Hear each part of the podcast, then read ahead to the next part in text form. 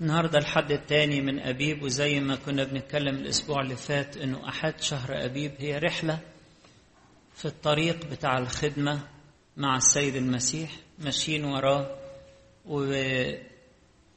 وبناخد الشرف إن إحنا نبني معاه في ملكوته ونبقى عاملين معاه. الأسبوع اللي فات كان عن إرسالية التلاميذ والنهاردة بيتكلم على العثرات في طريق الخدمة أو العثرات في الطريق الروحي. والأسبوع اللي جاي واللي بعده هيتكلم على إشباع الجموع وعلى إقامة لعازر. ودول فيهم بيوري السيد المسيح إن اللي بيمشي معاه ما بيجوعش أبدا. بالعكس بياخد حياة جديدة ويفرح بيه. النهاردة الموضوع القراءات الرئيسي. في قراءات النهارده عن العثرات في الطريق الروحي وإزاي نتخلص من العثرة؟ منين بتيجي العثرة؟ وإزاي نعالجها؟ وإزاي نتخلص منها؟ طبعا هنمشي ورا المسيح الشيطان هيهيج ضدنا. ده لازم نكون عاملين حسابه. انت قدمت لخدمة الرب فاعدد نفسك للتجارب. هنمشي ورا المسيح بأمانة على طول الشيطان هيهيج ضدنا.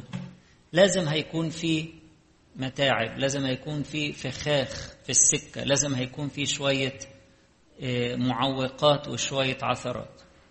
لكن المزمور يقول لنا النهاردة طوبى للذين يسلكون في طريق الرب باستقامة. طوبى للذين بلا عيب في الطريق.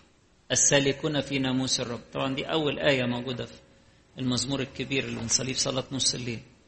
طوباهم الذين بلا عيب السالكون في ناموس الرب. طوباهم الذين يفحصون عن شهاداته ومن كل قلوبهم يطلبون. أما الإنسان يحط كلمة ربنا قدامه باستمرار دي اللي هتحميه من العثرة. دي اللي هتخليه يمشي بلا عيب في الطريق. بحسب ترتيب الكنيسة الجميل النهاردة والقراءات الكنيسة حاطة قدامنا أربع عثرات رئيسية لابد إن إحنا ننتبه ليها ونتخلص منها وإزاي نتصرف في وجود هذه العثرات. أول عثرة هي تضخم الذات. وتاني عثرة هي الاهتمام بالشكليات. وثالث عثرة هي الأجواء الملوثة بالخطية. ورابع عثرة هي مقاومة الذين هم من خارج. يعني يجي لنا متاعب من بره يجي لنا مقاومة من اللي بره أول حاجة أول حاجة ممكن تعثر الإنسان هي تضخم الذات. إنسان ماشي مع ربنا مفيش حد زيه أحسن من غيره. لسنا مثل باقي الناس الخاطفين الظالمين الزناة إيه ده؟ دي صلاة الفريسي دي صلاة. انت عمال تشتم في الناس وتتهمهم بالتهم الوحشة. ليه كده؟ علشان أنا أحسن منه؟ عشان أنا بدي العشور؟ وعلشان أنا بصوم مرتين في الأسبوع؟ عشان طبعا بصلي أحسن منهم وما مش بيصلوا خالص. علشان أنا ما بعملش الخطايا الظاهرة. فأنا أحسن. تبتدي الذات تحاول تنتفخ وتاخد من البركة والنعمة اللي ربنا عطيها لها تاخدها لحسابها. يعني أنا ربنا عطيني نجاح أنسبه لنفسي ده هو اللي عطيوني ربنا عطيني نعم عطيني حكمة عطيني إن أنا أكون صانع سلام عطيني نعمة وبركة في العمل اللي بعمله بيطلع كويس. الله. آخد المجد لنفسي أفتكر نفسي أحسن من غيري وأقول مين أعظم من مين؟ أنا أنا. فهم كانوا التلاميذ بيفكروا دخلهم الفكر ده. مين يبقى الأول؟ مين هو الأعظم؟ مين هو الأعظم؟ الذات لما تتضخم. مع أن السيد المسيح موصينا أول حاجة نعملها إن إحنا ننكر ذاتنا. قبل ما نمشي وراه ننكر ذاتنا ونحمل الصليب ونتبعه. اللي عايز يكون تلميذ أول علامة في التلمذة وأول صفة هامة في التلمذة إنه ينكر الإنسان ذاته. لكن اللي ما ينكرش ذاته تبص تلاقيه بيدور على المتكئات الأولى بيدور على النصيب الأكبر بيدور على الشهرة بيدور على الكرامة ولو ما خدش الكرامة يبتدي بقى يتعب. طب أنت بتدور على إيه؟ أنت بتدور على مجد ربنا ولا مجد ذاتك؟ أنت بتدور تدي الكرامة والمجد لربنا ولا أنت اسمك يرتفع؟ ويصير عظيما بين الناس. العظمة ما تجيش بإن الإنسان يتنافس ويزق أخوه علشان خاطر ياخد مكانه ما تجيش كده. طب أمال تيجي إزاي؟ السيد المسيح إيه؟ حط لهم المثل بتاع الطفل. جاب طفل كده وقفوا وقال لهم شوفوا اللي يخضع نفسه مثل هذا الطفل هو ده اللي يبقى عظيما في ملكوت الله. اللي يتضع اللي ينزل تحت الرجلين اللي يخدم اخواته اللي يستحمل. اللي يبقى عنده استعداد يمشي للميل التاني. اللي يبقى عنده استعداد يضحي عشان خاطر اخواته. بالمحبة اخدموا بعضكم بعضا زي ما القديس بولس بيقول في غلطية خمسة. عنده استعداد ينزل كعبد تحت رجلين اخواته. هو ده اللي يبقى عظيم. من يضع نفسه يرتفع. يبقى أول عثرة خطيرة لازم ناخد بالنا منها في طريقنا ورا المسيح الذات وتضخمها. ولازم نتخلص من هذه العثرة. ونستعود ننكر ذاتنا ونتعود ناخد المتكئ الأخير. ولو حد زقنا بعيد للمتكئ الأخير نفرح نقول له أشكرك يا رب لأنك بتنقذني من تضخم الذات. بعت لي الإهانة ولا بعت لي الظلم ولا بعت لي المتاعب دي. بعت لي اللي يشتمني بعت لي اللي يضايقني بعت لي ده علشان ذاتي تتظبط كده وتتضع. واعرف ان أنا ولا حاجة. اشكرك يا رب. يبقى ده اول سبب للعثر تضخم الذات والصراع على الكرامات وان أنا اخد الاضواء وان أنا اخد النصيب الاكبر. خطر خطر. السيد المسيح يحط قدامنا الايه؟ الطفل كنموذج نضع أنفسنا مثل الأطفال. ننزل كده. الطفل بسيط متكل على باباه مش بيدور على كرامة خاصة. عارف ان هو صغير. يقول لا أنا لسه صغير. لسه صغير. يا ريت الكبار يقولوا كده لنفسهم. يا ريت كلنا نقول لنفسنا أنا لسه صغير. وأحب أفضل صغير. الصغيرين دول ياخدهم المسيح في حضنه ويكبرهم. ياخدهم المسيح ويديهم كرامة. ما دام الإنسان مع المسيح يقول أنا أفضل صغير. أنا أفضل صغير. صحيح في ناس يا عيني من كتر ما الذات بتتضخم يقول لك أنا مش صغير. إزاي هي إزاي هو يقول لي كده؟ أنا مش صغيرة. إزاي تعمل كده؟ ولا إزاي تقول الكلمة دي؟ وإحنا صغيرين. يبتدي يمجد في نفسه. خطر. دي أكبر عثرة. أكبر عثره في في طريق ملكوت الله. لدرجة أن السيد المسيح قالها بشكل واضح وقاطع من لا يقبل ملكوت الله مثل ولد فلن يدخله. من لا يقبل ملكوت الله مثل ولد فلن يدخله. اللي مش هيتضع وشايف نفسه واعتذر له بتاع إيه واعمل كده علشان إيه. والعمل ده اللي بتقول بيقولوا لي عليه ده ده مش مستوايا. من لا يقبل ملكوت الله مثل ولد فلن يدخل. تاني عثرة خطيرة الاهتمام بالشكليات. الاهتمام بالشكليات. ودي كلام جه عنها في البولس النهارده. قديس بولس الرسول في غلطيا في رسالته لأهل غلطيا غلطيا دي مقاطعة كبيرة في وسط آسيا الصغرى الناحية الشمالية شوية. بيقول لهم أنتوا مين اللي خلاكم ترجعوا عن إنجيل المسيح اللي أنا بشرتكم بيه. بتهتموا بالفرائض والناموس والشكليات. بتهتموا بالختان. طب وماله الختان؟ قال لا ما الختان ده كانوا بيعملوه ودي قالها لهم بقى في الإصحاح السادس من غلطيا قال لهم يريدون أن تختتنوا لكي يفتخروا في جسدكم. يعني يفتخروا إن اولادهم مختونين أحسن من غيرهم يعني. واحد كده بيعمل شكل كويس علشان يقول أنا أحسن من غيري.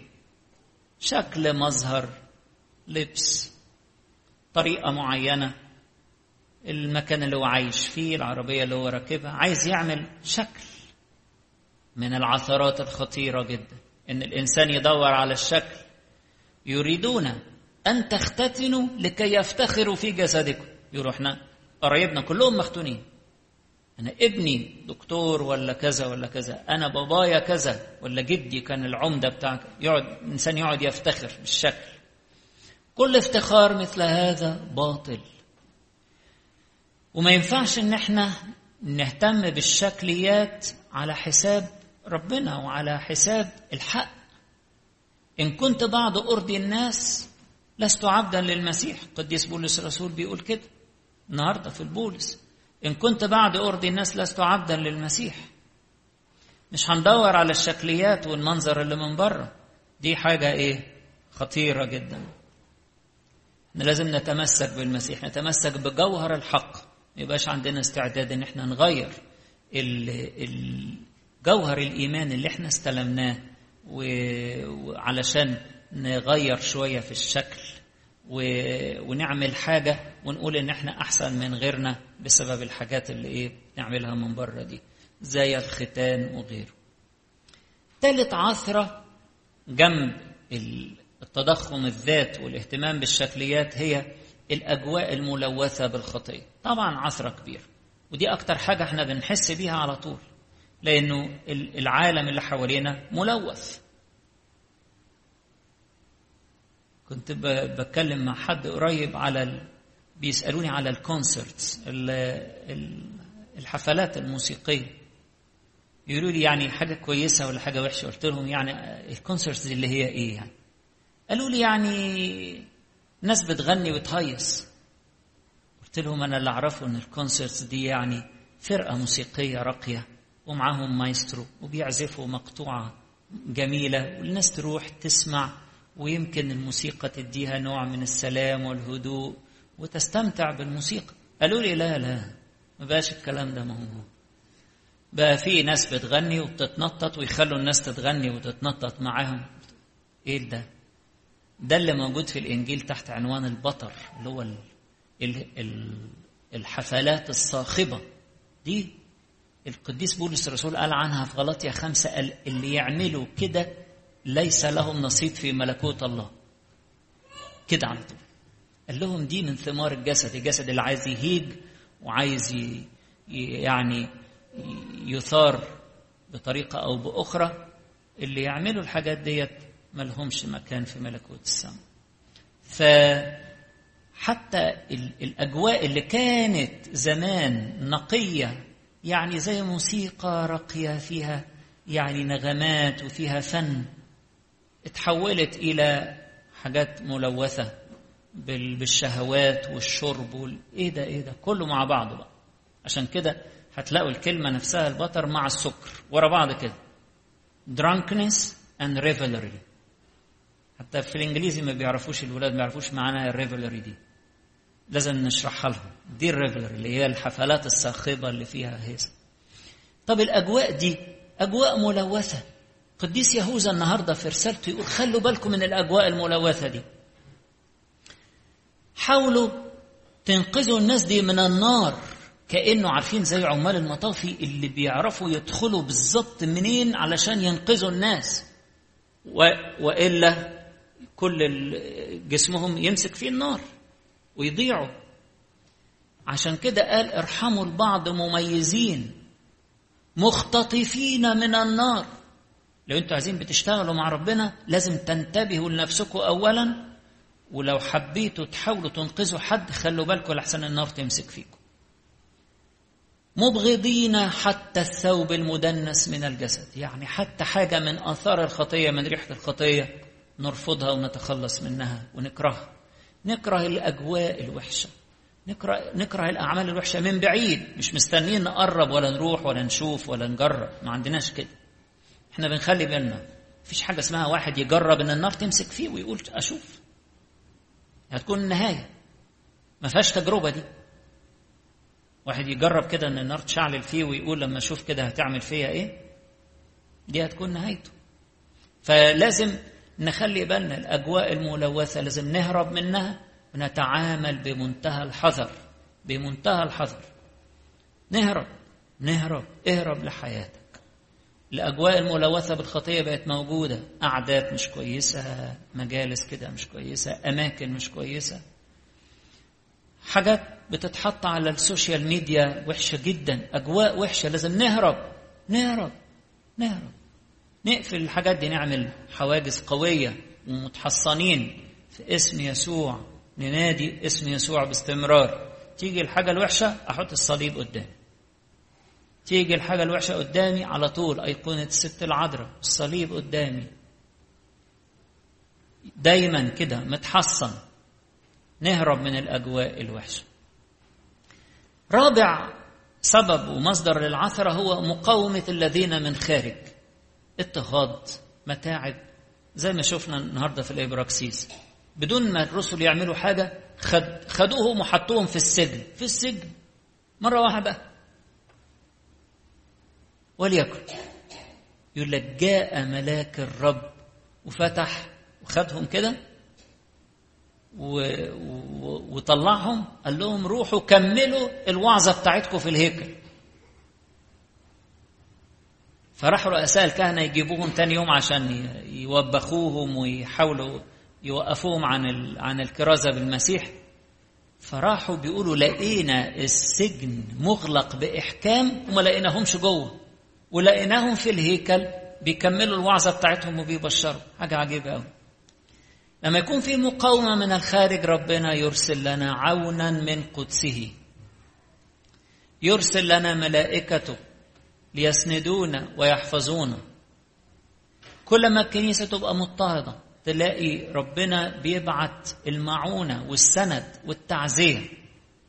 تعزية جميلة جميلة. تخيلوا الملاك خدهم قول لهم روحوا كملوا. حاجة عجيبة الشكل. تعزيات إلهية. لما الإنسان يتقبل أنه يشيل الصليب ويطرد ويضطهد من أجل المسيح. الحقيقة أنه مش بس الحاجات الظاهرة اللي زي الوضع في السجن لكن والإضطهاد اللي إحنا بنسمع عنه وشفناه في البلاد اللي هي مصر والبلاد اللي حواليها؟ لا هنا كمان وفي كل حتة. في مقاومة من الذين من خارج. يعني أعرف أسرة مرة من المرات جم في أسبوع الآلام حطوا كده صليب في البلكونة بتاعتهم. الدنيا ما خلصتش. والناس هاجت اللي حواليهم هاجوا ضدهم واستصدروا قرار بطردهم من الم... من ال... من المكان اللي هم فيه. كانوا مأجرين يعني. ياه. إيه ده؟ كل ده يعني تمن إن أنا أحط الصليب عندي في البلكونة. بس ربنا ما بيسيبش. على طول ربنا فتح لهم سكة وخدوا مكان في التمليك في المكان ده. وفرحوا ويقدروا دلوقتي يعملوا زي ما هم عايزين. إيه ده؟ يرسل لنا عونا من قدسه. لما يكون في مقاومة وعثرة من الذين من خارج من الغير المؤمنين ربنا بيسندنا. ما بيسيبناش ابدا ابدا. فإحنا لازم ننتبه للعثرات دي. هي دي العثرات اللي قال عنها لو أعثرتك يدك اقطعها لو أعثرتك عينك اقلعها. يعني لازم نتخلص من العثر. تضخم الذات لازم نضع أنفسنا مثل الأطفال. لازم ننزل ونتضع زي ما المسيح اتضع. لازم ننكر ذاتنا في كل عمل وكل يوم. انكار الذات ده عملية مستمرة بتاعت كل يوم. نمرة اتنين لو في اهتمام بالشكليات نقول لا نهتم بنقاوة قلبنا. نهتم بالجوهر. مش مهم الشكل اللي من بره لكن إحنا عايزين نهتم بسكن المسيح فينا وبنقاوة قلوبنا وحياتنا. أيضا الأجواء الملوثة بالخطية لازم نهرب منها ونخاف. لازم نخاف على أبديتنا لازم نخاف على نقاوتنا ونقاوة ثياب العرس عشان نستحق إن إحنا نتزفل المسيح. لازم نخاف. مفيش حد كبير على الخطية. مفيش حد يستهين كده ويروح في الأجواء الوحشة ويقول معلش أنا مش هتأثر. لا هتتأثر. هتتعب. والعيار اللي ما بيصيبش بيدوش. وهتتأثر بكل تأكيد. ارجو ما تشوفش الحاجة الوحشة. ابعد عن المناخ الوحش. ابعد عن الجو الوحش اللي فيه إدانة وفيه صخب أو في شر أو في شرب. مش مش بتاعنا. الجو ده مش بتاعنا. نبعد عن الأجواء الوحشة زي ما الواحد كده بيجري بيهرب من النار عشان ما تمسكش فيه. آخر حاجة إن الإنسان إذا كان في مقاومة من بره أو في متاعب جاية لنا من بره نثق إن الله لا يهملنا ولا يتركنا. يرسل ملاكه علشان يساعدنا فنواصل تكملة رسالتنا. قال للرسل تعالوا اطلعوا من السجن كملوا الرسالة بتاعتكم كملوا الوعظة اللي كنتوا بتقولوها وكملوا الكرازة والشهادة بالقيامة. تعالوا كملوا. مفيش حاجة هتوقفنا أبدا. إذا كان في عوائق بتتحط قدامنا المسيح هيدينا القوة إن إحنا نتجاوزها. وهيدينا النعمة والتعزية إن إحنا نكمل رسالتنا في الشهادة ليه. دايما حتى لو العوائق دي استمرت فترة ننتظر الرب. يعني خدوهم الملاك ما أنقذهمش. حطوهم في السجن محدش جالهم. لكن الملاك جالهم بعد كده. فإحنا ننتظر خلاص الرب وعمله العظيم والفائق معانا. له كل المجد والكرامة إلى الأبد. أنية